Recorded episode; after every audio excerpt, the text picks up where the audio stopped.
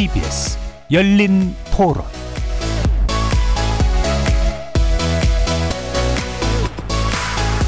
안녕하십니까. KBS 열린 토론 정준희입니다. 그 아프가니스탄 무너지고 카불이 함락되면서 대통령도 도망가고 탈레반들이 그 무슬림 중에서도 상당히 원리주의자잖아요. 원리주의자는 교리에 원리에 벗어난 사람들은 그 무자비하게 죽이는 사람들이니까 나라를 다스리면은 그 주변 국가에까지 불안한 상황이 되지 않을까. 교민들이 얼마나 나가 계신지 모르겠지만 전반적으로 안전이 위협받고 있으니까 하루빨리 좀 돌아오시는 게 좋을 것 같고요. 한 사람의 머리로만 통치를 하려면 하면은 얼마나 바보 같은 조직이 되겠어요. 공포로 위에서 한 사람이 모든 것을 정해가지고 통제하는 식으로 하는 거는 어떤 일이든 잘 안 되겠죠? 탈레반의 그 저거는 신뢰를 못하는 방향일 것 같아요. 그동안 했던 그 기록을 봤을 때 지금이야 이제 정권 함양을 위해서 무력을 쓰지 않고 있, 있지만 줄기가 어디 가겠습니까? 재집권한 탈레반이 국민들의 목소리를 귀담아 듣고 국민들을 위한 정치를 펼치겠다고 밝혔으나 그들이 지금까지 해왔던 히스토리를 보았을 때 그것에 대한 신뢰를 좀 하기에는 어려운 점이 있다고 봅니다. 거리에서 만나본 시민들의 목소리 어떻게 들으셨습니까? 오늘 이야기할 주제는 20년 만의 미국 철수, 탈레반 재집권한 아프간의 미래는입니다. 아프가니스탄이 20년 만에 다시 이슬람 무장 조직 탈레반의 나라가 됐습니다. 현지 시간으로 지난 15일 대통령궁을 장악한 탈레반은 아프간 정부를 상대로 한 내전에서 사실상 승리를 선언했는데요. 이는 조 바이든 미국 대통령이 아프가니스탄에서 미국 철수를 결정한 지 4개월 만의 일입니다. 탈레반은 대국민 담화와 언론 인터뷰를 통해 어떠한 보복도 없이 평화적인 정권 이양을 한 이후 개방적인 정부를 구성하고 여성과 외교관의 안전을 보장하겠다는 등의 유화 메시지를 냈는데요.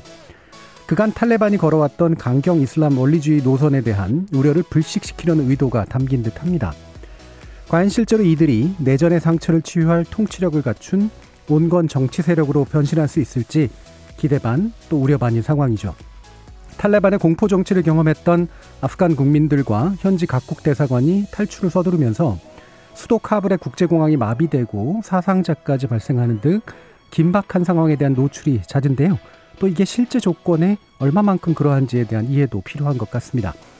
오늘 KBS 열린 토론에서는 두 분의 중동 전문가 모시고 탈레반의 아프간 재집권이 정세 안정을 가져올 수 있을지, 향후 중동 정세에 미칠 영향은 또 무언지, 그리고 미국의 대중동 정책은 어떻게 전개될 것인지 전망해보는 시간 갖도록 하겠습니다. KBS 열린 토론은 여러분이 주인공입니다. 문자로 참여하실 분은 9730으로 의견 남겨주십시오. 단문은 50원, 장문은 100원의 정보 용료가 붙습니다. KBS 모바일 콩, 트위터 계정 KBS 오픈, 그리고 유튜브를 통해서도 무료로 참여하실 수 있습니다. 그리고 이제 콩에서도 보이는 라디오로 열린 토론 들으실 수 있습니다. 시민 논객 여러분의 뜨거운 참여 기다리겠습니다. KBS 열린 토론 지금부터 출발합니다. 살아 있습니다. 토론이 살아 있습니다. 살아있는 토론, KBS 열린 토론. 토론은 라디오가 진짜입니다. 진짜 토론, KBS 열린 토론.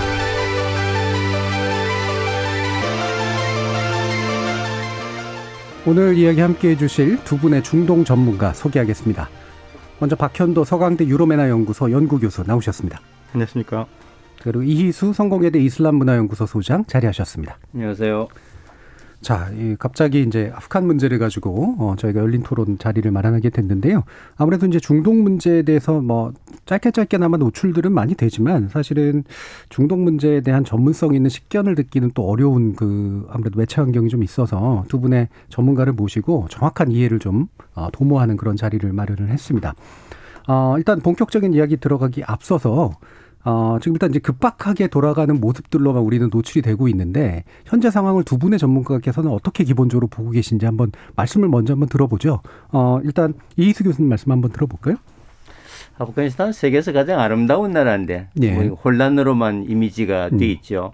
어, 유네스코 세계 문화의 윤화선을 두 개나 가지고 있고 또 네 개의 후보가 있는 음. 이건 바비안 석불 들어보셨지만 그게 바로 아프가니스탄에 있고 우리 금관의 원류인 틸리아 금관이 바로 1900년 전에 어, 아프가니스탄에서 해서 우리 우리나라에서도 전시가 됐던 문화유산의 보고입니다. 예.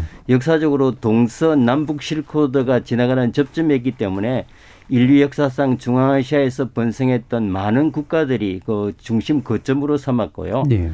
워낙 산악지대에 어떤 부족 중심주의가 강하고 자기네들의 그 종교적 정체성 때문에 오랫동안 이제 내전 또 전략적 요충지를 차지하려고 하는 영국이나 러시아나 예. 미국의 이해관계 때문에 불행하게도 혼란과 내전과 전쟁의 모습으로만 비춰져서 원래 아프가니스탄은 정말 환상적인 예. 유토피아에 버금다는 아름다운 나라다. 이 음. 말씀을 먼저 드리고 싶네요. 예, 전통과 문화, 문명을 갖춘 네. 음, 그런 곳인데, 그러니까 최근의 모습들인 거죠. 이렇게 이제 내전이라든가 외세 침략에 의해서 이제 겪게 된 어려움이라든가 20세기적 현상입니다. 네. 네, 이것에 의해서 이제 아프간에 대해서 좀 너무 고정된 인식들을 좀 갖게 된 측면들이 있지 않은가라는 말씀도 주셨는데요. 박현도 교수님 또 어떤 말씀 네, 주셨어요? 사실은 뭐 아프가니스탄은 우리에게 좀 먼 나라 같지만 예. 우리에게 불교 문화가 들어온 통로이기도 하거든요. 예. 저 대학교 때 그 불교 미린다 팡아, 음. 미린다 엉문경이 거기서 이제 시작된 그 나온 거고요. 예. 메난드로스 왕하고요. 또, 아- 또 알렉산더 대왕의 흔적도 있는 곳이고. 그러니까 어, 이 워낙 사통팔달인 지역이기 때문에 많은 정복자들이 거쳐가는 지역이기도 했어요. 근데 예. 이슬람 문화에서는 어, 대단히 중요한 역할을 한 지역인데 근대에 들어와 가지고는 계속적으로 이렇게 안 좋은 일만 있으니까 좀 안타까운 마음이 듭니다. 예. 자, 두 분의 이제 안타까운 마음, 음, 함고, 함께 하면서, 어, 몇 가지 좀 그 기초적인 것들을 좀 짚어보죠. 일단 탈레반에 대해서 먼저 좀 짚어보는 게 좋을 것 같고요. 그 다음에 이제 아프간의 역사에 대해서 탈레반과 교직해가지고 아마 좀 살펴보면 어떨까 싶은데, 탈레반 하면 지금 우리나라에서는 최근 정치인들이 몇 가지 발언한 것도 있지만, 아주 뭐 이제 극악무도한, 예, 그렇죠. 그래서 아주 나쁜 어떤 대상을 일컫는 말의 어떤 대명사가 됐단 말이에요. 어떤 조직입니까? 예, 사실은 그 노무현 정부 때 탈레, 외교가 외교부에 탈레반이 있다 뭐 그래가지고 예. 우리가 좀 익숙해진 말이 됐는데요. 예, 탈레반은 말부터 보면은 예, 아랍어 어, 탈립이라는 딸립이라는 그 학생에다가 예. 페르시아에서 그 복수형이 되는 안을 붙여서 탈레반이 돼서 그러니까 학생들이라는 뜻입니다. 그래서 예, 학생이라는 학생들. 것은 음. 당연히 그 이슬람을 공부하는 뭐 우리식으로 하면 신학생이 되겠죠.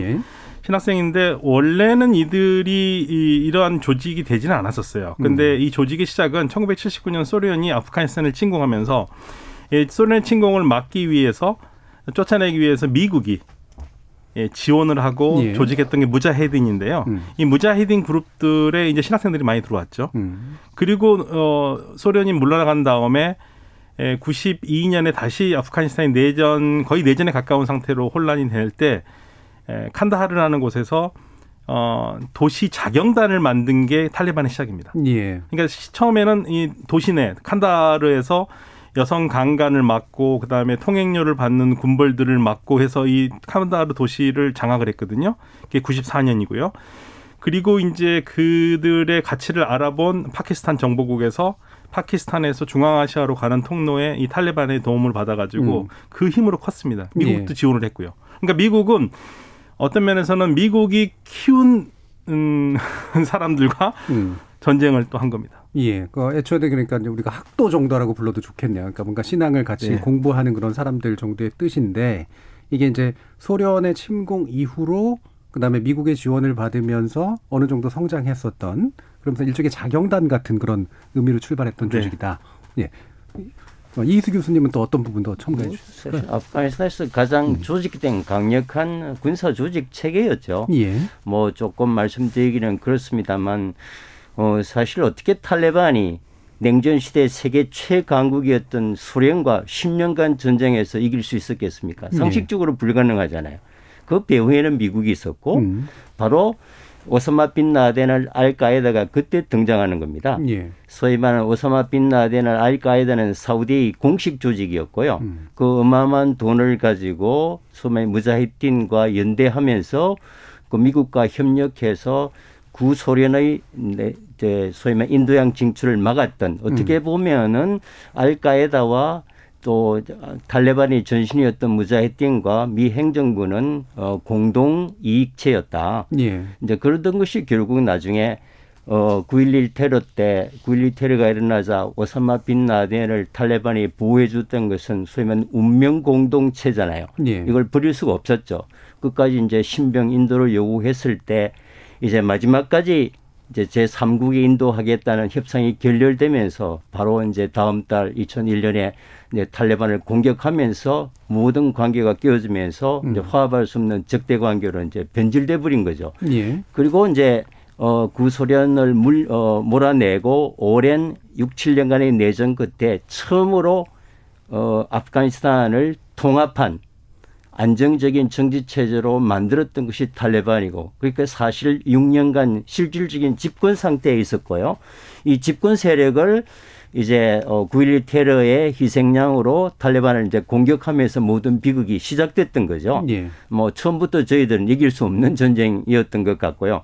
사실 뭐 이제 9.11 테러의 대테러 전쟁의 타겟으로 삼았다면 9.11 테러범 19명 중에서 16명이 사우디 사람입니다. 예. 근데 사우디는 털끝 하나 건드리지 않고 어, 그 괴수를 보호해줬다는 명분으로 이제 한 나라를 20년 동안 초토한다는 것은 어떤 도덕적 명분으로나 어, 그 당시 어떤 미국의 국내 여론의 결과였지만 사실 정당성이 그렇게 높은 전쟁은 아니었죠. 예. 네. 예. 그러니까 실제로 예전에 이제 그 뭐 소련도 그런 경험을 했지만 이제 미국이 이제 그 들어갔을 때 그 9.11 테러에 대한 어떤 일종의 보복 조치였었으니까요. 아마 그 수렁에 빠질 것이다라고 예상한 사람들이 사실 굉장히 좀 많았거든요. 그러니까 이게 이제 아프간이 가지고 있는 독특한 어떤 특성 때문일 텐데 그 부분 좀 또 말씀을 좀 해주시죠. 네, 사실은 이제 탈레반에 대해서 꼭 한 가지를 짚고 넘어야 될 게 힐러리 클린턴이 2012년에 의회에서 얘기했습니다. 우리가 예. 만들었고 음. 우리가 지원했고 지금 이제 우리가 싸우는 거라고. 그러니까 결국에는 미국이 어 달 그 아프가니스탄에 손 털고 나오면서 결국에는 그들이 반미로 돌아서고 싸우게 되는데요. 이 아프가니스탄은 사실은 지형이 굉장히 험한 곳입니다. 음. 힌두쿠시 산맥이 흐르고 있기 때문에 칠, 음, 북쪽에 7,000m 그리고 산 그 국가 중반쯤 하면 5,000m의 산이 있고요. 그러니까 지형 지물이 숨을 곳이 많기 때문에 음. 숨을 곳이 많기 때문에 사실은 전쟁이라는 게 폭격으로 끝나는 거 아니지 않습니까? 그러니까 지금 예멘에서 사우디가 전쟁하는데 폭격으로 3년 동안 뭐 5년 동안 해도 안 되는 게 결국에는 마지막에 그 병력을 손을 잡아야 되는데 병력이 다 숨어버리고 하니까 전쟁을 못 끝나는 거고요. 이 험한 산에 들어가 가지고 이 전쟁은 실패했고 더군다나 어, 더 어려웠던 점은 이 파키스탄과 아프가니스탄의 국경이요. 네. 이게 양쪽이 다 파슈툰족, 즉 탈레반의 음, 주요. 공구분들이 사는 지역이에요. 그러니까 미국은 아프가니스탄 공격하다가 이들이 파키스탄으로 넘어가면 거기는 공격을 못 하거든요. 예. 그러한 상황에서 미국이 작전이 늘어졌고 결국에는 어, 오사마 빈 라덴을 제거했었을 때 나왔어야 되는 건데 음. 여러 가지 이유로 못 나오면서 이렇게 질질질 끌고 20년 만에 나오는 거죠. 예. 그럼 아까 이제 이수 교수님께서 이제 지금이 어떤 면에서 이제 새로운 이제 전기다라는 표현도 쓰셨는데, 그러니까 탈레반이 그럼 도대체 어떤 힘으로 이렇게 그 일종의 지도 세력이 된 건가라는 궁금증들이 있으실 거잖아요. 이게 막 강경하고 무장을 가지고 있기 때문이냐, 아니면 일정한 뭐 헤게모니, 도덕적 지도력 같은 것들이 있는 거냐, 뭐 여러 가지 능력이 있는 거냐, 뭐 궁금증들이 많을 것 같거든요. 이제 뭐 아프가니스탄을 이해하는데 이제 본질적인 게 그는 부족 중심 국가입니다. 예, 예. 어, 국가 정체성은 거의 미미하고요. 음. 왜냐하면 어, 너무나 험준한 산악지대이기 때문에 중앙 정부의 통제 통제가 미치지 못하고 이제 이제 네 가지 큰 부족인데 파슈툰이나 타직이나 하자르, 우즈벡이 사대 종족인데 모두가 고유한 전통과 독자적인 법 체계를 가지고 있습니다. 그 부족장이 실질적인 음. 통치권을 가지고 있고요. 그래서 중앙 정부의 그 통제력이 미치지 못하는 곳에서 지금 40년 동안 전쟁 상태에 있거든요. 그러니까 이제 주민들이 삶은 피폐돼 있고 자기 생존을 유일하게 기댈 수 있는 것은 부족 공동체입니다. 예. 그래서 이제 간다를 중심으로 탈레반들 탈레반들이나 일부 이제 이제 타직이나 우즈벡 하자르 같은 것들은 다 부족 중심적으로 움직여졌고 우리가 박 교수님께서 얘기했다시피 이 이제 파슈툰족이 아프가니스탄에 1,500만 정도 있고 그보다도 한 세 배 많은 4천만 이상의 아프가니 아, 저 파키스탄이 있기 때문에 저 그 일대에서 가장 큰 부족 공동체입니다. 그걸 이제 어 탈레반이 장악하고 있기 때문에 사실 지속 공급한 recruit 공급이 가능한 거죠. 예, 예. 어 그리고 이게 중앙 정부가 맞설 때어 실제로 주민들의 빵과 물과 안전을 유지해주는 정부 역할을 20년 동안 탈레반이 실질적으로 해왔던 거죠. 예. 그래서 만약에 탈레반을 배반하면 살아남을 가능성은 없지만 음. 끝까지 탈레반에 있으면 생존이 유지될 수 있기 때문에 이 이제 부족 중심주의 체제 때문에 이건 중앙 정부가 절대로 컨트롤할 수 없고 음. 그래서 이제 중앙 정부는 지금까지 우리가 이제 전문가들 사이에서 흔히 카불 정권이라는 비아냥을 들을 정도로 예. 카불의 미국의 반. 안전 벨트 하에서만 저- 존재했던 겁니다. 음. 이것이 이제 탈레반이 살아남을 수 있었던 거고요. 그다음에 이제 나머지 하나의 특징은 어 지난 200년의 아프가니스탄 역사를 보면은 부족 간의 이합 집산이 강하더라도 하나의 원칙이 있습니다. 그거는 외세에 대해서 단합하는 겁니다. 음, 음. 그래서 이제 영국도 러시아도 미국도 그런 면에서 미국이 처음부터 그런 문화적 환경에서 성공할 가능성은 매우 약했던 것 같고요. 예. 그것이 이제 탈레반이 괴멸되지 않고 끝까지 살아남았던 힘인 것 같습니다. 예. 박현, 박현대 교수님 또 더 지적해 주시죠. 사실은 탈레반이 그 전사들이 한 8만 정도밖에 안 네. 되거든요. 그러니까 좀 수치스럽죠 미국의 입장에서는 이제 8만 정도 안 되는데 그걸 정리 못하냐 하는데 그 지형적인 문제도 있고 그리고 이제 파키스탄과 연해에 있는 그러한 지역적인 특성도 있고요. 여기 파, 탈레반을 정리를 하려면 파키스탄이 좀 적극적으로 나서야 되는데요. 예. 파키스탄은 또 탈레반을 또 이용합니다. 음. 그래서 이 탈레반이 이 양쪽에서 기생하면서 살 수 있는 근거지를 마련했고 궁극적으로 탈레반이 또 움직이는 게이 신학교의 힘이 커요. 어 가난한 사람들이 주로 탈레반에 들어가거든요. 예. 예, 그러다 보니까 이 신앙이 굉장히 강하다고 생각을 하고 거기에서 끈끈하게 이어지는 그 힘이라는 걸 무시할 수가 없죠. 그러니까 보통 세속적인 엘리트들과 이 탈레반들이 같이 공동체에서 먹고 자고 하는 사람들과의 그 관계는 전혀 다른 관계입니다. 예. 네, 교수. 무엇보다도 중요한 것은 이제 96년부터 이제 미국의 공격으로 정, 무너질 때까지 6년 동안 실제로 아프가니스탄을 통치한 가버넌스 경험을 가지고 있는 그렇겠죠. 조직입니다. 예. 이것이 단순한 어떤 이슬람 무장 게릴라 조직으로 생각하면 안 되고요. 6년간 책임 있게 국정을 운영해 봤던 그런 가버넌스의 노하우를 가진 예. 경험과 네트워크가 있는 거죠. 그런 점이 사실 이제 탈레반이 그렇게 다른 군벌 세력과 다른 어떤 성격으로 우리가 봐야 되지 않을까. 예. 그 이제 부족 국가적 특성을 가지고 있는 이제 아프간의 어, 기본적인 속성에다가 또 거대한 이제 큰 부족의 이제 토대를 두고 이제 탈레반이 국경에서 파키스탄과의 국경에서 근거지를 구축했고 그다음에 강력한 이념적 지도력이라 그다음에 recruiting 가능한 그런 식의 인력들과 함께 생존을 보장해주는 그리고 일정한 통치력도 발휘했기 때문에 어, 상당 부분 사실 잘 갖춰진 그러면 조직이라고 이제 볼 수가 있는 건데 우리가 흔히 이제 얘기되는 건 탈레반스럽다라고 하는 건 결국은 아까도 이제 우리 시민들께서 막 뭐, 지나친 원리주의라든가 특히나 여성에 대한 탄압이라든가 이런 부분으로 이제 강하게 이제 각인이 돼 있기 때문이잖아요. 이거는 근본적으로 탈레반의 이념입니까? 아니면 뭐 국면적으로 나타난 그런 거라고 볼수 어, 있습니까? 정확하게 말씀드리면 어, 탈레반의 사상의 기반은 데오반디라고 할수 네. 있습니다. 데오반디가 뭐냐면요. 어, 인도가 영국의 지배를 받잖아요. 그 전에는 오랫동안 무슬림이 지배를 했던 곳이고, 그러니까 무슬림들이 당연히 세력이 약해질 수밖에 없죠. 그래서 뉴, 뉴델리 델리에서 한 150km 북쪽에 있는 바- 데오반드라는 지역에서 무슬림 어, 시- 쉽게 말하면 개혁 운동이 일어나요. 예. 그래서 학교를 만들고 학교에서 무슬림으로서 어떻게 살아갈지 그걸 가르치는 그러한 그 현대적인 개혁 운동인데 어 그렇게 어 원리주의적이거나 지나치게 어 과격하는 것은 아니었어요. 예. 그런데 여기에서 이제 인도하고 파키스탄이 갈라지기 전이니까요. 이 파키스탄 쪽으로 간 사람들이 여기서 교육을 받게 됐고 음. 그리고 아프간 사람들은 또 파키스탄에서 교육받는데 이제 인도의 데오반디하고 파키스탄 데오반디도 질적으로 달라버립니다. 네. 그러니까 인도의 데오반디는 무슬림으로서 인도인으로서 무슬림이라는 정체성 을 정확하게 가지고 있고 파키스탄과 분리를 반대했던 사람들인데 음. 파키스탄은 아예 국가를 이슬람으로 국가를 만들어 나가는 사람들이잖아요. 그러니까 이, 이 데오반디들이 어, 커리큘럼은 비슷했지만 전혀 다른 생각을 가지고 있고 좀 더 어, 현대적으로 하면 정치적인 운동을 더 음. 강하게 합니다. 그러니까 이슬람으로서 모든 걸 해결하겠다라는 그 점이 강하, 강해서 지금은 같은 데오반디라도 인도의 데오반디와 파키스탄 그리고 탈레반의 데오반디는 좀 다른 예. 데오반디거든요. 음. 그 사상의 가치가 거기에 있는데 이들이 생각하는 이슬람은 뭐냐면 근본으로 돌아가자는 거예요. 예. 근데 근본으로 돌아가는데 문제는 누구도 어떤 신앙도 다 근본으로 돌아가고 싶어 하죠. 그리스도교도 다 근본으로 돌아가고 싶어 하는데 여기 근본으로 돌아갈 때 그 기준이 어디냐. 그러니까 예를 들면 7세기 8 7세기 했었던 그 황금의 시대로 돌아가자는 거거든요. 당연히 7세기 했던 그 삶의 형태를 따르려고 그러죠. 예. 그러다 보니까 당연히 여자들에 대해서도 강한 생각을 가지고 있고 여자들을 쉽게 말하면 아주 잔인한 생각을 가지고 있거든요.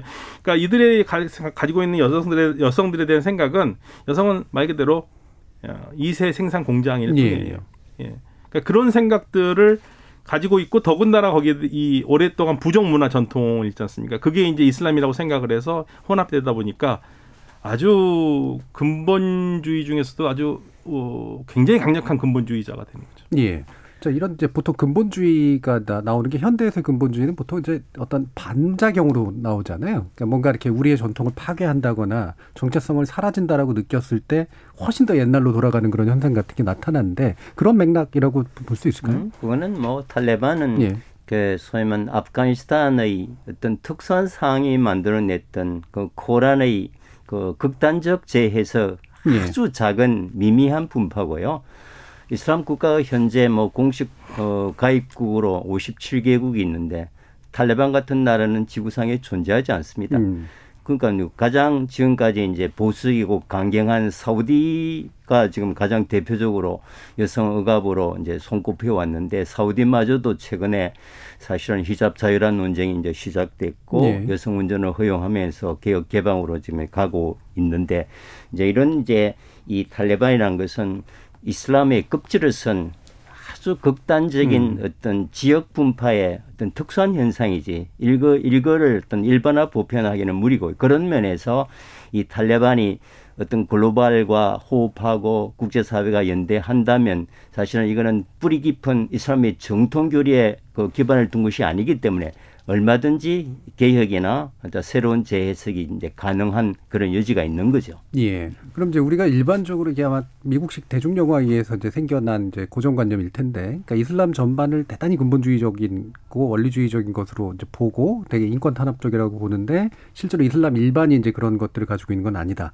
라는 말씀이시고요. 근데 아프가니스탄만 하더라도 뭐 탈레반이 그런 것이지 사실 탈레반 집권이 이제 1970년만 해도 이제 어 아나물라 칸이 이제 이슬람 개혁 운동을 가장 먼저 시작했던 것이 아프가니스탄이고 그때 터키와 함께 그 이슬람권에서 가장 진보 개혁적인 노선을 했습니다. 예. 그래서 1970년대 우리가 카불의 여대생들은 그 미니스커트가 하나의 교복처럼 유행하던 그 당시 1970년대 다른 이슬람 세계에서는 생각할 수도 그렇더라고요. 없었던 일이 이제 실제로 일어났단 말이죠. 예. 그게 갑자기 탈레반이 와서 음. 소위 말 중세 시대로 복귀한다는 것을 이걸 우리가 이제 어떻게 설명할 건가? 이건 이제 일반론이 아니고 굉장히 특수한 상황에서 생겨난 어떤 이제 어 지역적인 또 지방적인 현상이다. 뭐 이렇게 볼 수 있겠죠. 예. 그럼 이 정체성의 수준은 어느 정도라고 생각하세요? 이렇게 단단해 가지고 더 이상 고쳐질 수 없거나 변경될 수 없는 수준인지 아니면 특수함이라고 하는 것이 이제 이렇게 짧게 지속되는 어떤 속성인지 어떻게 보세요? 근데 데오반디 사상을 음. 받았기 때문에요. 데오반디가 원리주의점이 강하긴 한데 인도는 이제 그게 아주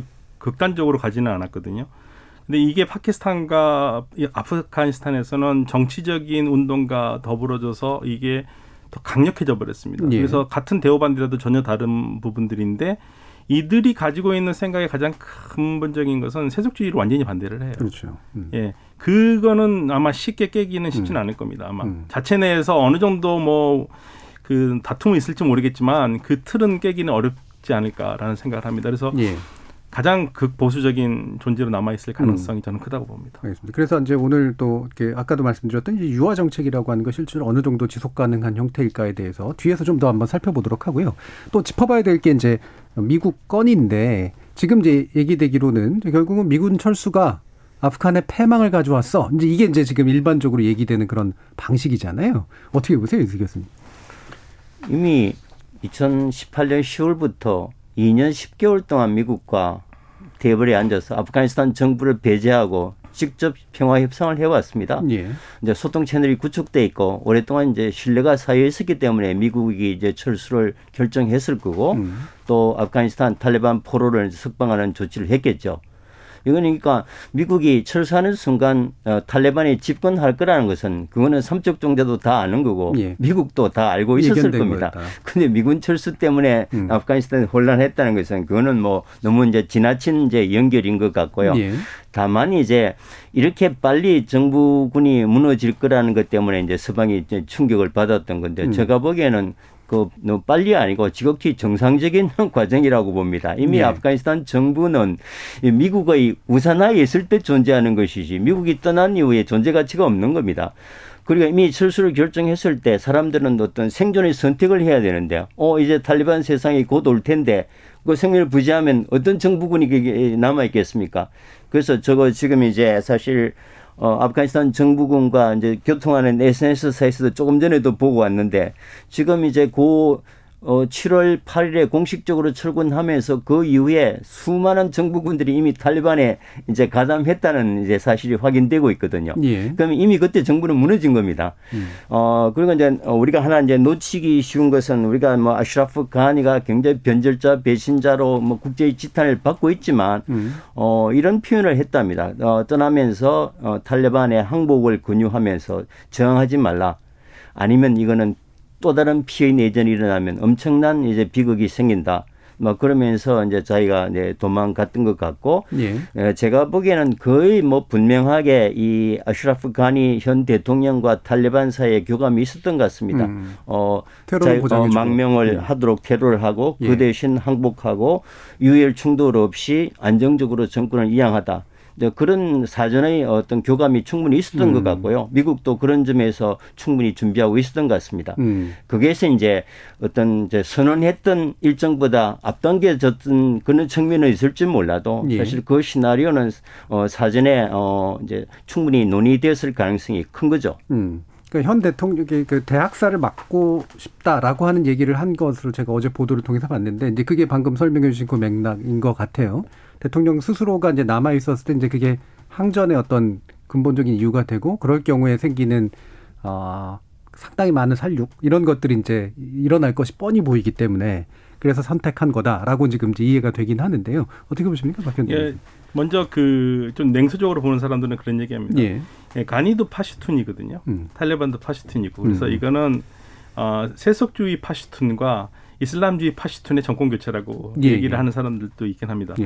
예. 어, 저희가 생각했을 때 가장 큰 문제는요. 사실 미 제가 미국 대통령이어도 빼고 싶어요. 음. 예, 미국한테 큰 도움도 안 되고 혈세가 들어가는데 만약에 진짜 우리가 만약에 그, 그, 저 미국처럼 투자를 했는데 아무도 되지 않고 우리 국민 세금만 그렇게 어, 수백 조를 갖다 쓴다면 어느 국민이 좋아? 우리나라는 아마 폭등 날 겁니다. 아마 예. 국민은 뭐 하고 있- 대통령 뭐 하고 있냐고 빼는 건 맞는데 문제는 이제 바이든 대통령이 7월 8일 날한 연설이 그게 문제가 돼요. 네. 7월 8일 날 뭐라고 그랬냐면 기자들이 다 그거를 걱정을 해서 철수하면 탈레반이 바로 들어오지 않겠느냐 했을 때그 바이든 대통령이 아 30만 군대 우리가 잘 훈련시킨 30만 군대가 있다고 그랬거든요. 예, 예.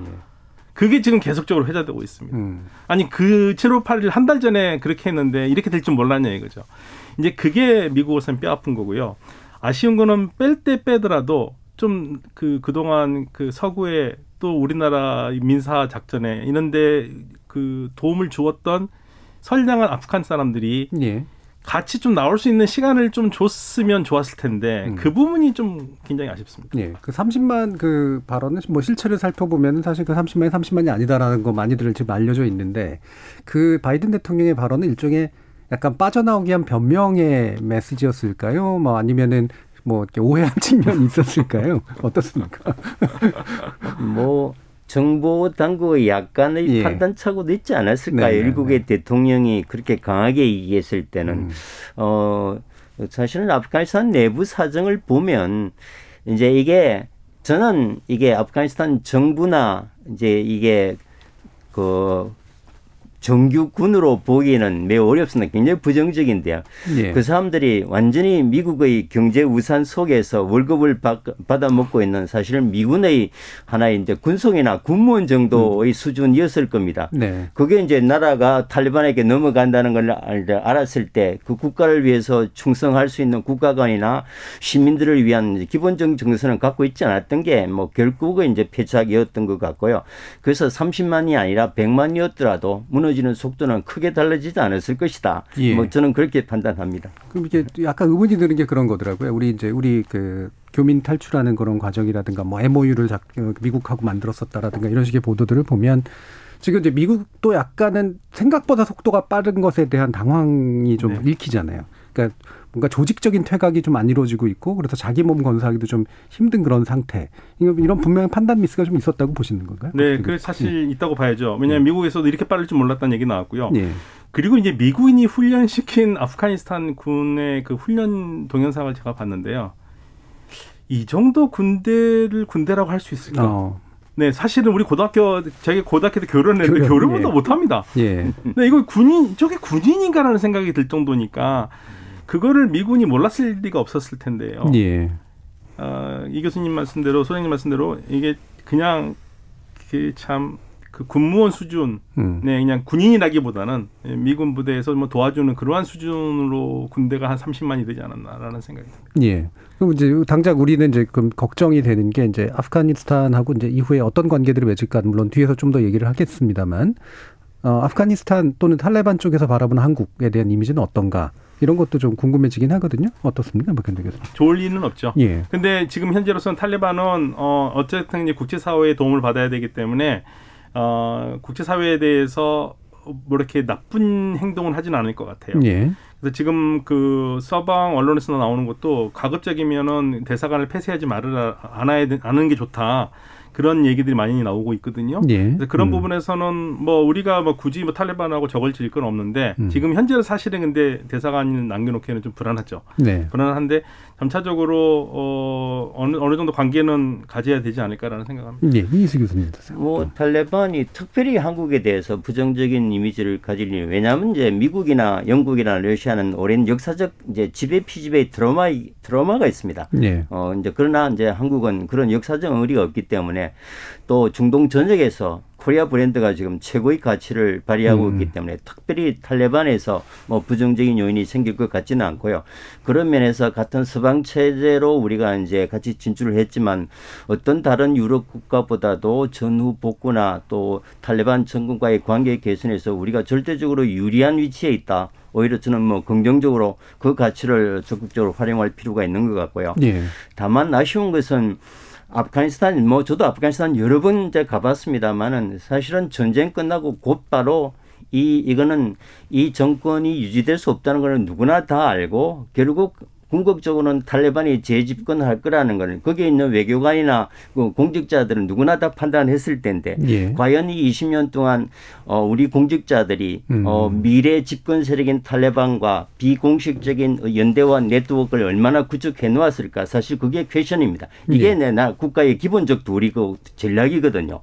그랬을 때 어, 서방 체제와 협력하면서 이제 한 배를 타더라도 소위 말하는 정권이 바뀌었을 때 곧바로 관계를 복원해서 우리 국익 어떤 극대화를 창출할 수 있는 이런 이제 인프라나 어떤 네트워크나 어 이런 걸 좀 준비 어, 해놨어야 당연한데 저는 뭐 해놨을 거라고 생각합니다만 예, 예. 은 그런 게 있다면 어 향후에 탈레반과의 관계 개선을 통해서 우리가 전후 복구 사업이나 어, 또 다른 어떤 블루오션으로 좋은 오히려 음. 기회가 되지 않을까 싶습니다. 예. 그러면 이게 한 가지 더 덧붙여진 질문 중에 하나는 어, 지금 이제 아무래도 이제 우리 한국 국민들이 이제 바라보기에는 어, 탈레반이 가지고 있는 워낙 부정적인 이미지에다가 이렇게 급격하게 붕괴되는 모습 같은 거 최근에 이제 카불 공항에서 막 그 사람 떨어지는 장면 이런 것들 이제 보면서 완전히 혼란하게 지금 받아들이니까 거기서 왜 이제 아직 공략이 안 된 지역 하나가 남아 있잖아요. 그리고 이제 거기서 결사항전을 지금 이제 선포한 상태니까 거기에 대해서 뭔가 약간 연민 내지 동질감 이런 것들을 표현하는 경우들이 좀 많이 있더라고요. 이건 새 현실성은 어떻게 좀 예, 보십니까? 저는 현실성은 없다고 봅니다. 예. 가장 그 강력하게 탈레반에 저항했던 게 이제 남쪽의 헤라트의 이스마일 칸이었는데요. 예. 정말 가장 강력한 도전자였는데 결국에는 어, 이란으로 망명을 했거든요. 예, 예. 그 그거를 보고 다 끝났다고들 얘기를 많이 했습니다. 그래서 우, 어, 살아 있을 수는 있지만 아, 그 지금 저항하는 쪽에서 정권을 넘기기는 거의 불가능할 것 같고요. 그리고 음. 인구 비례가 파슈툰이 45% 거의 50%입니다. 그러니까 예. 실질적으로 파슈툰의 나라예요. 음. 그러니까 그 사람들을 엎을 수 있는 그러한 세속적인 힘이라든지 반 이슬람주의의 힘이 가능할까에 예. 대해서는 저는 부정적입니다. 예, 교수님. 음, 네, 뭐 그건 뭐 근본적으로 이제 예. 동의하지만 음. 이제 아프가니스탄의 이제 최근 근대 사의 오랜 정치적 전통을 보면 한 부족이 권력을 독점하지는 않았습니다. 음. 아, 한 부족이 권력을 독점하면 바로 반발해서 그것이 내전의 원인이 됐거든요.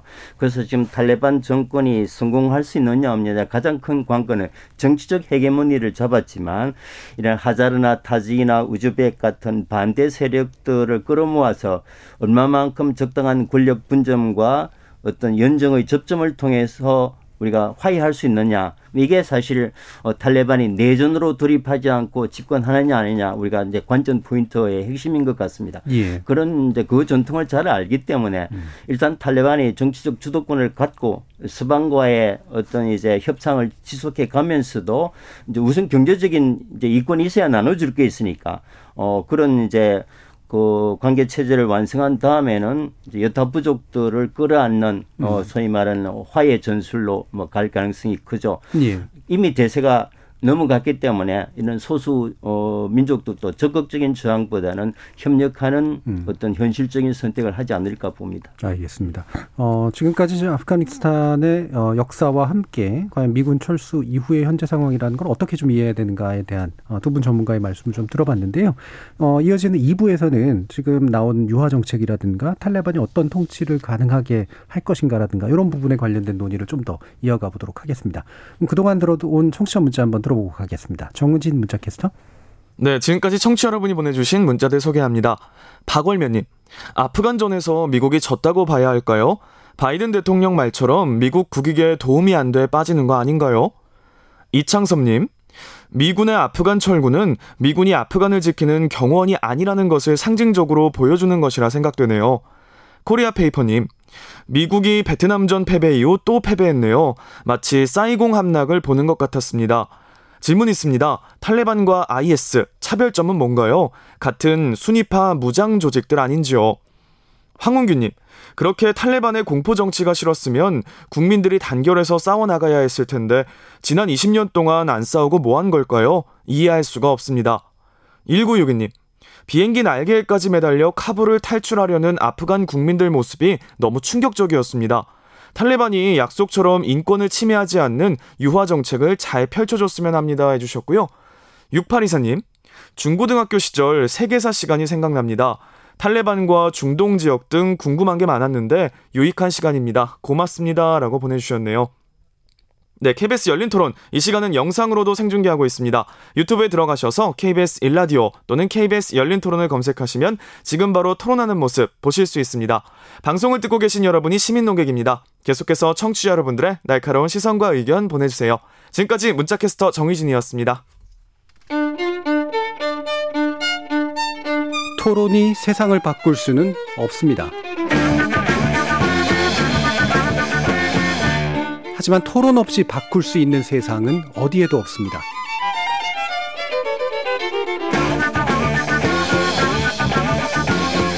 세상의 선한 변화를 갈망하는 당신. 정답이 아니라 질문의 힘을 믿는 당신. 우리 KBS 열린 토론에서 만납시다.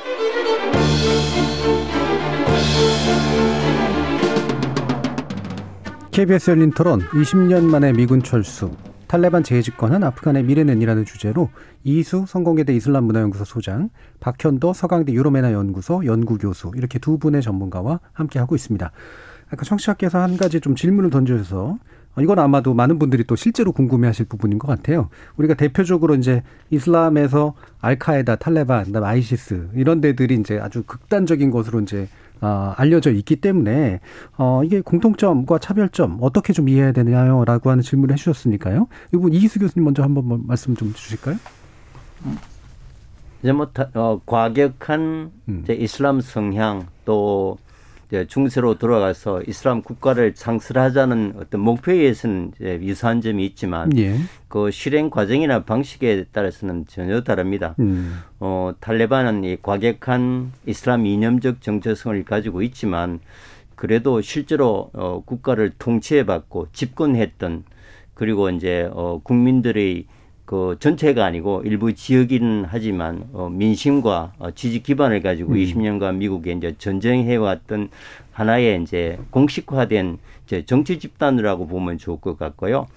그럼 IS 같은 거는 이슬람 국가의 명분을 내세웠지만 어, 지지 기반이 상실한 그야말로 어, 아주 파렴치한 어, 누구 어떤 어떤 보편 가치를 줄 수 없는 그야말로 이슬람을 표면에 내세웠던 예. 어, 극악 무도한 어떤 범죄 집단 정도이기 때문에 차이가 많이 나고요. 그래서 이슬람권 내에서도 IS는 반이슬람적 테러 조직이라고 이제 단죄하는 데 대해서는 이견이 별로 없는데 음. 어, 탈레반은 또, 또 많은 이슬람 국가가 한때 사우디아라비아나 또 아랍에미레이트나 파키스탄 같은 데는 국가로 승인한 적도 있기 때문에 예, 예. 이제 바라보는 시선의 차이가 상당히 있는 음. 거죠. 그러니까 극단주의 성향은 좀 유사하지만 적어도 어느 정도 통치력을 갖추고 있는 어, 이런 뭐 정당성도 일부를 갖추고 있는 그런 조직과 그렇지 않은 조직은 큰 차이겠다. 그 이제 성향이 예. 비슷하기 때문에 사실은 이제 탈레반과 IS는 어, 대미 투쟁이라는 공동 예. 목표에서 사실은 내- 인적 연대. 어, 어, 내부적인 네트워크나 연계를 가졌던 것도 이제 음. 사실이죠. 예. 박현두 교수님 어떤? 네, 그 조금 그 스케일을 좀 차이를 말씀드리면 예. 탈레반은 기본적으로 아프가니스탄을 목적으로 합니다. 예. 자기가 살고 있는 지역. 근데 IS하고 알카에다는 그 한 지역만이 아니라 전 세계 무슬림권의 확장을 얘기하거든요. 음. 근데 IS하고 어, 알카에다는 그러니까 좀 더 국제적인 조직이고요.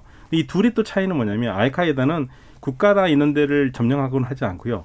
먼저 이 서구를 공격해서 음. 서구가 쓰러지면 서구에 꼼짝 못하고 항상 빌빌대면서 그, 그, 그 밑에서 목숨을 유지해왔던 이 중동의 무슬림 국가들이 다 예. 쓰러진다고 보는 거예요. 그러니까 예. 무스, 중동, 중동의 무슬림 국가를 다 쓰러뜨리고 내가 이슬람 국가를 세워야 되는데 음. 이거 보니까 얘네들이 서구의 종이니까 서구를 무너뜨리면은 예. 어, 되니까 서구를 계속적으로 공격했어요. 음. 먼데 먼 적을 공격한 거고요. 좀 또 심하게 말하면 뱀의 머리를 치면 몸통은 예. 죽으니까. IS는 그 반대입니다. 음. IS는 어 그렇게 해봤자 된 게 없지 않느냐. 그러니까 우리는 먼저 치겠다. 뱀의 몸통을 먼저 쳐서 뱀의 몸통 무슬림 국가들을 전부 다 예. 내가 저- 접수를 해서 이건 무슬림 국가도 아니니까 음. 이슬람 국가를 만들겠다라는 거고 그다음에 그 자연스럽게 서구는 그 다음에 되는 거죠. 음. 그러니까 국제적인 조직이냐 좀 더 지역적인 조직이냐 그리고 어떻게 서구하고 싸워 뭐 어떻게 무슬림 자기들이 생각하기 무슬림이 아니라고 생각하는 이 무슬림 국가들을 무너뜨리느냐의 방법론의 차이가 있습니다. 예. 그러니까 알카에다는 우리가 이제 911로 이제 이게 머릿속에 딱 들어오듯이 네. 본체를 공격하는 그 서구 그렇죠. 본체를 공격하는 서구의 것이고 그러니까 뱀의 머리를, 머리를 공격- 공격하는 것이고 이게 예. 이제 서구의 그 현란한 논리에 우리가 이제 빠져들어갈 위험도 조금은 이제 고려를 해야 되는데요. 예. 어, 일단 뭐 서구 입장에서는 자기 이익을 침해하는 모든 이제 무장 정파를 일단 테러리스트로 다 봅니다. 그렇죠. 예. 그러나 이슬람권 내에서는 이게 어떤 정치적 목적을 가진 이제 생존 투쟁이냐 그야말로 알카에다 IS 같은 거의 양아치 수준의 테러 집단이냐를 구분합니다. 그래서 알카에다와 IS는 명백한 테러 조직이지만 이슬람 많은 국가에서도 이제 유럽 일부 국가에서 이제 레바논의 헤지불라나 팔레스타인의 하마스나 또 아프가니스탄의 탈레반을 완전한 테러 조직으로 보는 이제 보지 않는 국가도 많이 있거든요. 예, 그런 예. 면에서 그거는 우리가 구분해야 된다. 음. 이제 서구적 관점으로는 다 테러리스트이지만 음. 그러나 또 다른 이슬람권 내에서는 상당한 온도차나 시각차가 있다. 예, 알겠습니다. 이게 잘 모르는 사람들이 보기엔 이제 병아리 얼굴 똑같아 보이듯이, 예, 그러니까 비슷비슷하게 이제 보이는데 확실히 이제 그 이슬람권 내부에서는 지향하는 바나 실제로 작동하는 방식이나 이런 것들의 차이들이 좀 있는 것으로 가, 어, 판단이 되는데요. 아까도 이제 연결해서 그럼 좀 말씀을 나눠 보면, 어, 일단 이제 외교 사절의 안전을 보장하겠다. 또 주민의 안전을 보장하겠다. 그리고 여성에 대해서도 이제 어, 상당히 좀 전향적인 조치를 취하는 그런 모습들 이런 이제 발표가 나왔는데 이 발표는 이제 신용이냐 아니면 진심이 담긴 것이냐 여기에 대한 여러 가지 설왕설래가 좀 있으니까요. 좀 짚어주죠 이덕수 교수님. 어, 제가 보기에는 그 태생, 태생적 이슬람 정체성이기 때문에 본질적으로 크게 바뀔 것 같지는 않습니다. 예. 지금 워낙 이제 세속화 가 진행됐기 때문에 탈레반의 입장에서 보면 어, 상당히 다시 이슬람 보수주의로 회귀할 가능성은 분명해 보입니다. 예. 그러나 아까 이제 박 교수께서 여러 번 언급하셨다시피 지금 40년 전쟁 끝에 어떤 재건 기금이나 원조 없이 한 치 앞도 나갈 수 없고 돈 한 푼도 없거든요. 그래서 이제 돈이 서구와 협조하지 않고 이런 강경 정책을 쓰면은 정권 유지가 힘듭니다. 힘들게 힘들게 20년 전쟁 끝에 정권을 잡았기 때문에 그러나 수단과 방법을 가리지 않고 서구의 유화적인 이제 제출을 써야 되고 그런 면에서 이제 첫 번째 선언이 소위 말 여성에 대한 억압, 억압을 하지 않겠다. 어, 불카의 강제 착용을 하지 않게 여성의 취업과 교육의 기회를 주겠다고 선언했고 오늘 좀 전에 이제 어 탈레반에 다시 이제 공식 성명이 나왔습니다. 예. 현재 정부 내에서 일하고 있는 모든 여성들은 그 자리를 지켜라. 이거는 종 20년 전에 우리가 생각하는 탈레반하고는 뭐 상상할 네. 수도 없는 일이란 말이죠.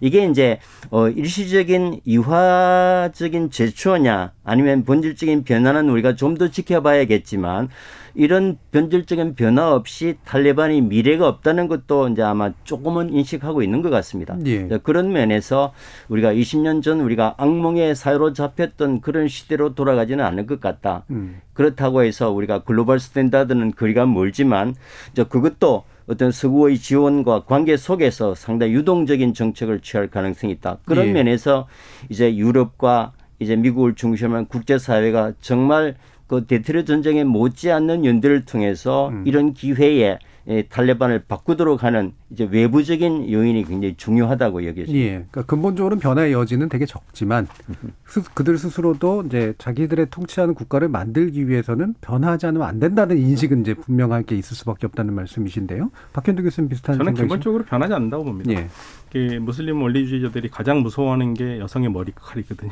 아, 예. 여성의 머리카락.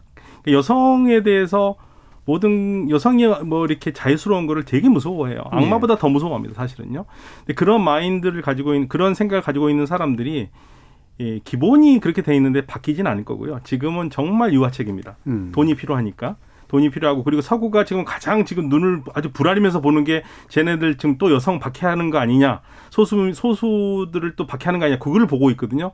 그러니까 이제 그런 부분에서 안심을 시켜주겠죠. 다만 지금은 그렇게 나가지만 시간이 흐를수록 자신의 정권이 흔들린다거나 도전자가 나타나면 또 가차 없이 음. 예전의 옷으로 들어갈 가능성이 있습니다. 음, 예. 물론 뭐 예, 그 점도 예. 이제 강구할 수는 없지만 세상이 많이 바뀌었습니다. 왜냐하면 20년 전에 탈, 태어났던 나이들이 지금 20대가 됐어요. 예. 지금은 웬만한 아이들이 다 휴대폰 가지고 있습니다. 그 그때는 완전히 이제 고립과 배제된 상태에서 서구와 차단하고 어떤 포갑 정치가 가능했지만 실시간으로 이제 소통하면서 비교하는데 세상이 이렇게 바뀌는데 왜 우리만 이 모양 이 꼴로 살아야 되는 처절한 소위 10대 20대들이 있기 때문에 이런 이제 미래 세대의 이런 세력들을 탈레반이라고 해서 이 친구들이 소위 양아치 탈, 저 테러 집단이 아니고 어떤 정권을 담당하려면은 이거는 전향적인 태도가 없으면 안 된다고 봅니다. 저는 탈레반을 이게 소위 말하는 흉악 유독한 테러 집단을 보기 때문에 문제의 본질을 흐리는데 사실은 집권 유일한 출구 없는 대안적인 집권 예. 세력이고 또 미국과 오랜 협상 끝에 얻어낸 승리를 그렇게 쉽게 버리지는 않을 거다. 그런 면에서 어 20년 전과는 좀 다른 어 그런 면에서 리더십도 상당히 많이 교체가 될 거고요. 또 그때 이후에 또 새로운 리더십이 30대 리더십이 많이 자라나기 때문에 1세대 투쟁 세대들의 그런 이면적 노선도 상당히 바뀔 가능성이 크다. 뭐 그렇게 긍정적으로 예측해 봅니다. 예. 그러면 이제 그 리더십 표현을 해주셨으니까 결국 이제 통치력은 이제 리더십에서 오는 거고 리더십도 이제 세대가 있는 거고 현재 지금 앞에로 나서 있는 그런 인물들이 있지만 또 이제 숨어 있거나 우리 눈에 잘 보이지 않는 인물들도 좀 있을 거 아닙니까? 어느 정도까지 좀 파악하고 계신지 모르겠네요. 사실은 그 리더십에 대해서 잘 파악은 굉장히 어려운데요. 예. 지금 가장 젊은 리더가 어, 첫 번째 그 창시자였던 오마르 어, 어, 무함마드 저 저, 저 오마르 몰라 모하마드 오마르의 모하마드 한 오마르. 그 외- 애꾸눈이었던 예. 사람이 있었거든요. 근데 그 아들이 지금 그 그군 작전을 지휘하고 있어요. 예. 한 모하마드 30대 야쿠. 됩니다. 음. 네, 야쿠. 야구. 야쿠비요.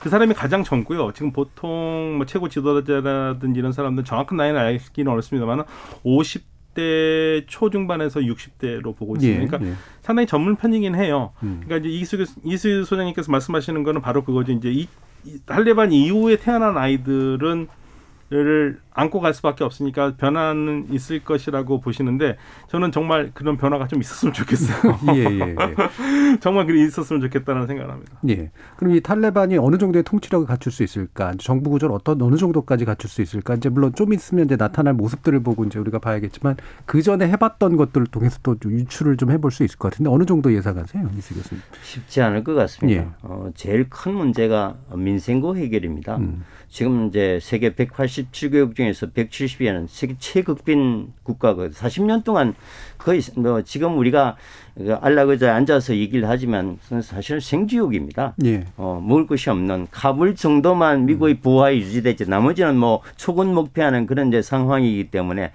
이 민생고를 어떻게 해결해 줄 수 있을까? 향후 3개월 내지 6개월 이내에 이것이 이제 탈레반의 성패를 결정 지을 것 같고요.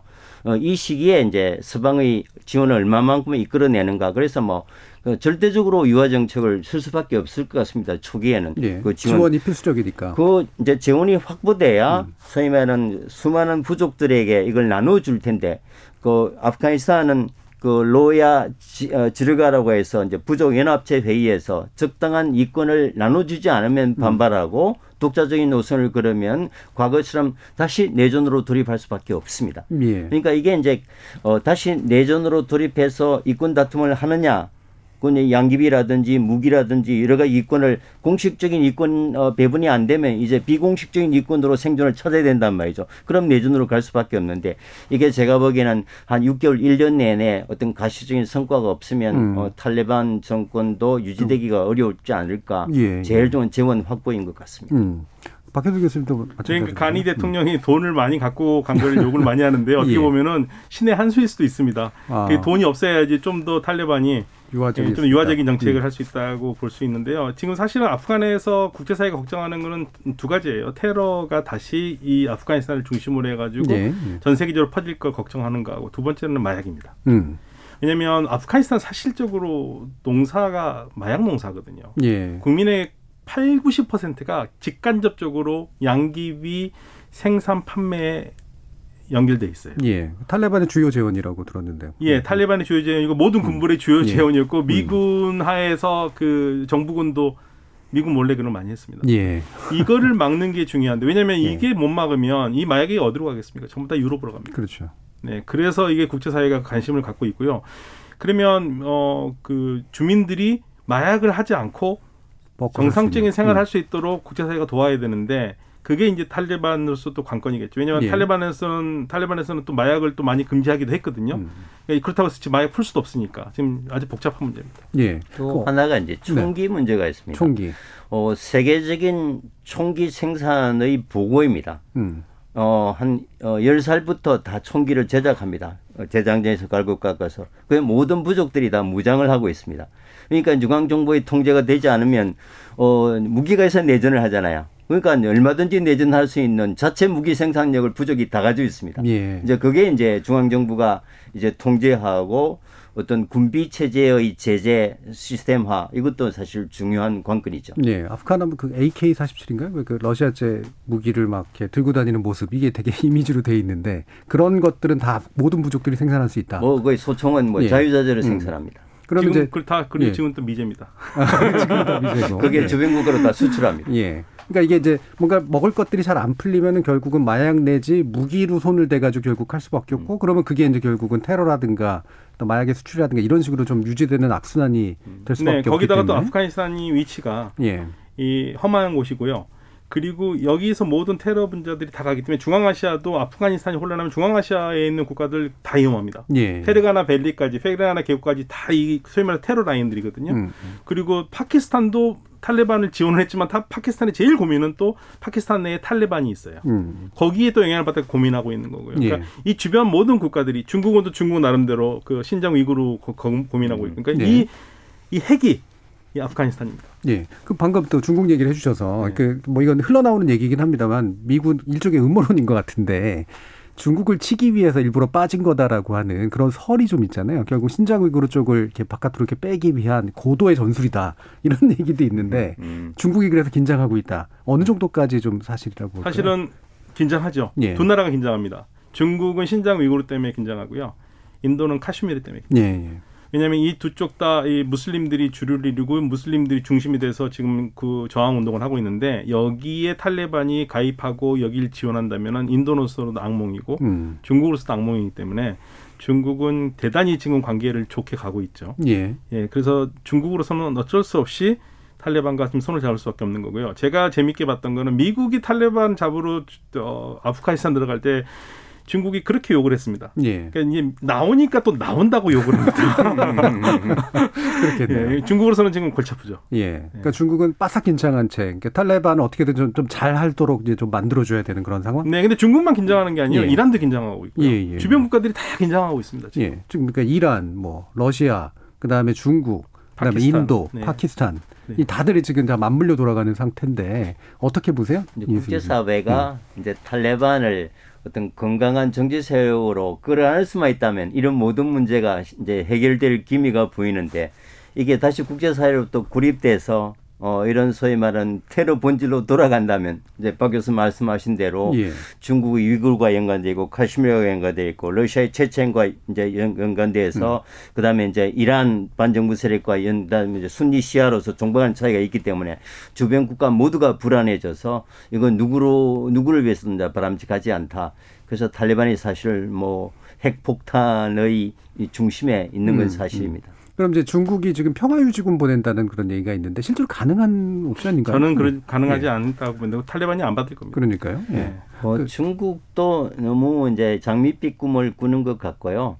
그런데 이제 뭐 조금 전에도 말씀드렸다시피 아프가니스탄은 어떤 경우에도 일방적인 외세의 주둔이나 어, 헤게모니를 용납하지 않는 태생적 그 저항감이 있기 때문에 물론 이제 전후 복구라는 이런 황금 시장을 중국이 굉장히 유리하게 차지할 수는 있겠죠. 또 일대일로 연장선에서 지원해 주면서 일시적으로 탈레반과의 좋은 관계 예. 또 위구르를 공격하지 않는 문제 왕이 외교부 장관이 공동 성명에서도 탈레반이 중국의 내정에 간섭하지 않- 말아라. 그럼 중국도 탈레반 내정에 간섭하지 않겠다. 그게 굉장히 이제 상징적인 의미거든. 그런 예. 면에서 중국이 어떤 군사적인 헤게모니를 탈레반 아프가니스탄에서 행사할 가능성은 제가 보기에 낮아 보이고 음. 다만 이제 경제적인 지원을 통해서 탈레반과 좋은 관계를 맺으면서 자국의 안보 문제를 관리해 나가는 선에서 뭐 유지되지 않을까 싶습니다. 예.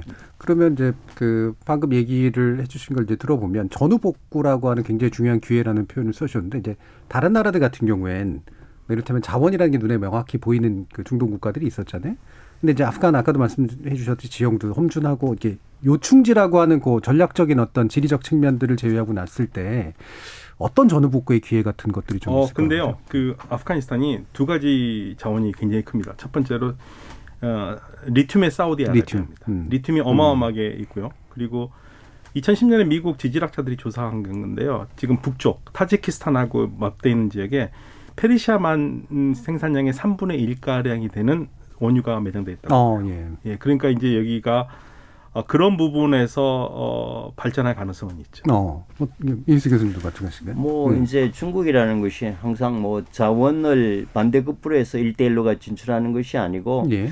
이제 도로라든지 이제 그 수력 발전이라든지 사회적인 인프라를 구축하고 그렇죠. 네. 소위 말하는 이제 원조 형식으로 또 장기 저리 형식으로 이제 장기적으로 정- 경제적 예속을 하겠다는 면이니까 그러면서 굳이 뭐 어떤 자원의 어, 가시적인 반대급부가 당장 없더라도 중장기적으로 중국의 어떤 세계 전략의 측면에서 그럼 사회적 인프라 투자에 뭐 가담할 가능성이 있고 지금까지 이제 다른 제3세계도 중국이 쭉 그렇게 해왔기 때문에 예. 아프리카나 다른 이제 빈국에서도 뭐 그 기회를 중국이 잘 활용하겠죠. 음. 뭐 그리고 또 이제 비공식적인 라인으로 문제가 되지만 사실 양기비라는 게 이게 굉장히 중요한 자원이잖아요. 이게 공식을 묻두고 하면 사실 자고마되는 거죠. 음. 예, 예. 음.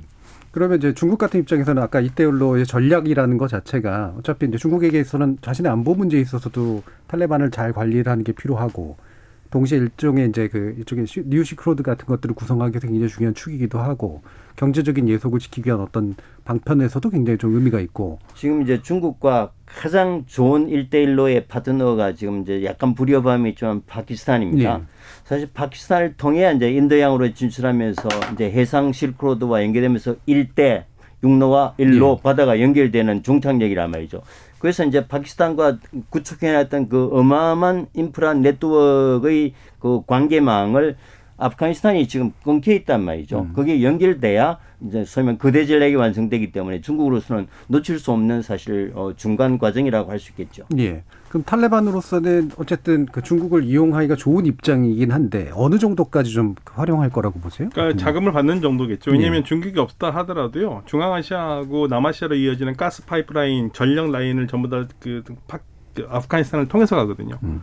그렇기 때문에 지금 현재 당장 그 가용할 수 있는 예, 그 국가 건설 자금 예. 이런 게 이제 중국한테 필요할 거고요. 그 대신 중국이 뭐 감나라 대추나라 이거는 뭐 파키스탄이 절, 아, 저 아프가니스탄이 절대 받지 않을 거고요. 음. 그러니까 지금 상황을 보면은 미국이 그동안 뭐 이런 표현은 좀 그렇습니다. 혼자 끙끙대고 십자가를 지고 있다가 아이고 내가 왜 이렇게 하고 있냐고 저- 던지고 나오면 보니까 예. 정말 홀가분한 거죠. 그리고 딱 보니까 이제 이 탈레반 하나를 두고 주변 여섯 나라, 일곱 나라들이 지금 전전긍긍하고 있으니까 차라리 예. 미국으로서는 뭐 잘 된 거고요. 음. 그리고 이제 그런 것 때문에 어, 중국을 힘들게 하기 위해서 한 게 아니냐고 그러는데 뭐 그럴 수도 있겠지만 기본적으로 미국이 이 블링컨 예양, 블링컨도 그렇고 바이든도 그렇고 뭐 우리가 더 이상 우리 국익에 원한 구- 미국의 국익에 맞는 일이 아니고 그리고 미국으로서는 할 건 다 했으니까 나오는 게 맞다고 저는 예.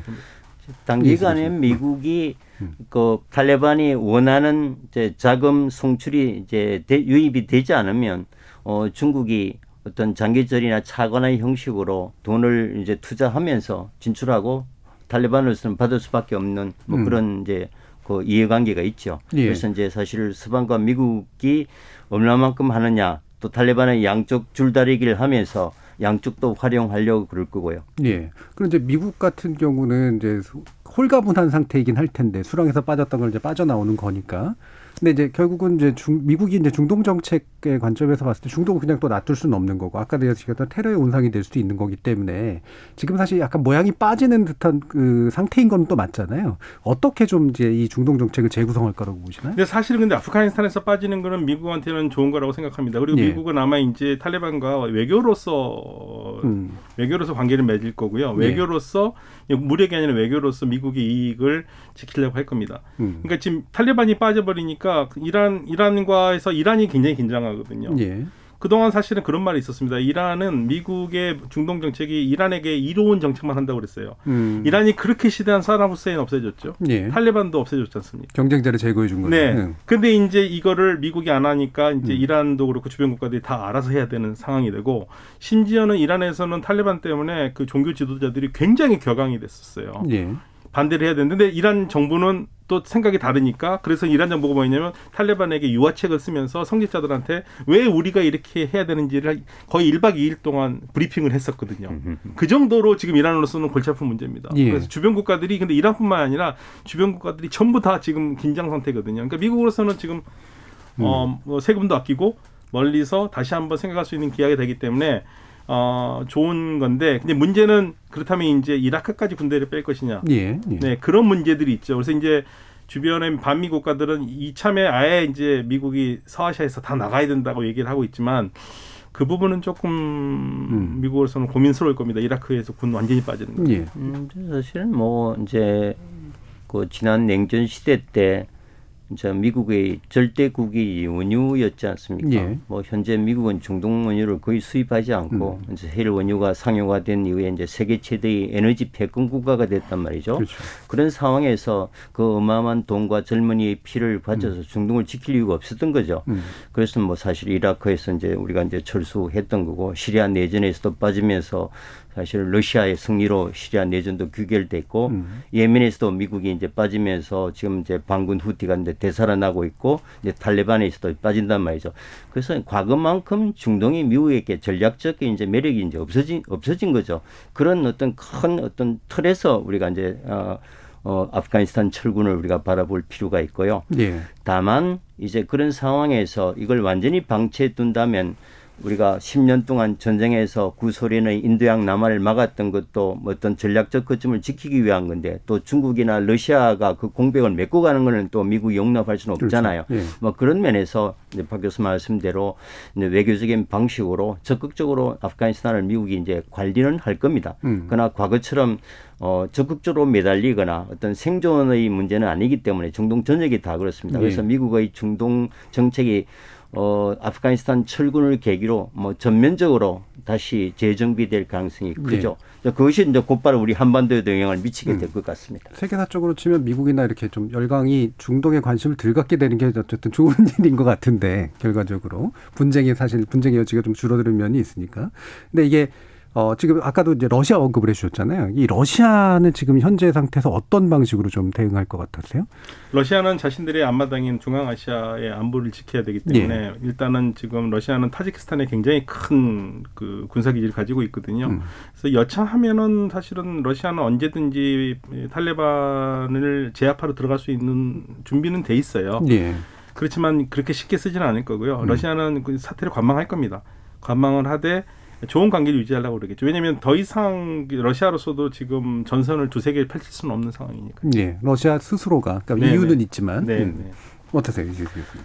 예, 뭐 러시아는 어차피 탈레반과 10년간 전쟁했던 앙숙 중의 앙숙이기 그렇죠. 때문에 뭐 뭐어확 근데 탈레반과 관계를 개선하고 탈레반의 어떤 공백을 차지할 가능성은 얕지만 그러나 러시아가 안고 있는 어떤 태생적 문제, 테러 문제, 안보 문제들 때문에 어, 또 미국에 반대해왔던 탈레반과 러시아는 어떤 형식이든지 좋은 관계를 맺으려고 하는 것은 분명한 것 같고요.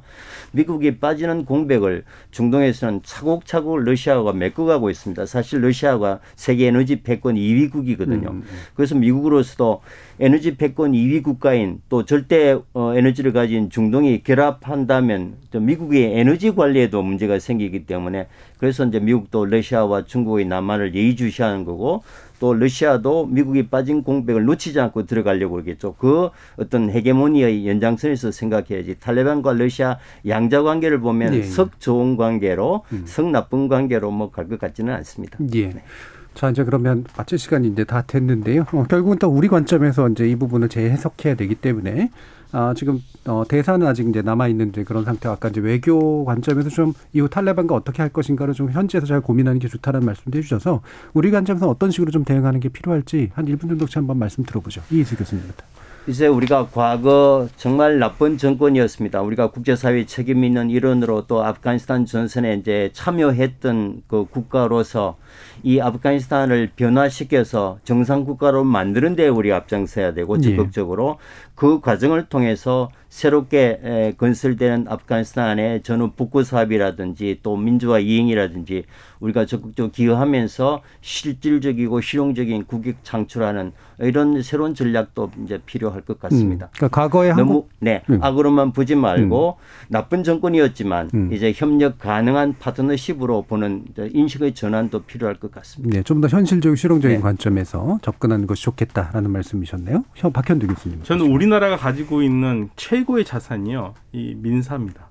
민사. 예, 예. 그러니까 미국은 정복은 잘해요. 예, 예. 예. 정복을 잘하는데 그 다음 정복한 다음에 그 사람들의 마음을 못 얻는데 우리는 정복은 안 하지만 마음을 얻거든요. 음. 그러니까 우리가 어, 우리 정부가 가장 잘할 수 있는 우리 국민이 가장 잘할 수 있는 동정심이라든지 이런 걸 통해서 예, 아프가니스탄의 그 어려운 사람들을 가깝게 가고 민심 얻는다면은 그게 뭐 탈레반 정권이나 할지라도 우리에게는 이득이 될 거고요. 다만 이제 아, 좀 걱정되는 건 우리 국민들이 탈레반에 대해서 너무나 그렇죠. 저, 예. 저, 저를 포함해서 음. 안 좋은 시각이기 때문에 예, 우리 정부가 막 대놓고 한다면은 뭐 쓸데없는데 돈 쓴다 뭐 이런 얘기를 들을 수 있으니까 그런지 않고 어, 민간 기업이라든지 음. 예, 좀 NGO를 통해 가지고 어, 탈레반 탈레반이 통치하더라도 아프간 사회를 좀 더 변화시킬 수 있는 음. 그런 기반할 수 있다면은 우리로서는 최선이겠습니다. 예. 그러니까 정부는 이제 기본적인 외교 원칙 지키고 네. 주로 이제 민간 교류라든가 네, 민간의 네. 어떤 기여라든가 이런 걸 통해서 진행했으면 좋겠다. 자, 이런 말씀까지 좀 들어봤네요. 자, 오늘 아프가니스탄 문제를 두고 어, KBS 열린 토론에서 두 분의 전, 전문가와 함께 어, 깊이 있는 이야기들 좀 나눠봤는데요. 오늘 토론 함께 해주신 박현도 서강대 유로메나 연구소 연구교수 그리고 이희수 성공회대 이슬람 문화연구소 소장 두 분 모두 수고하셨습니다. 감사합니다. 네, 감사합니다. 아프간 문제를 바라보는 우리 국민들의 눈은 사뭇 불안하고 또 공포스럽기도 한 것 같은데요. 두 분의 말씀 들어봤지만 우리는 좀 더 냉정하고 차분하게 그리고 또 실용적인 관점에서 접근해야 될 것 같습니다.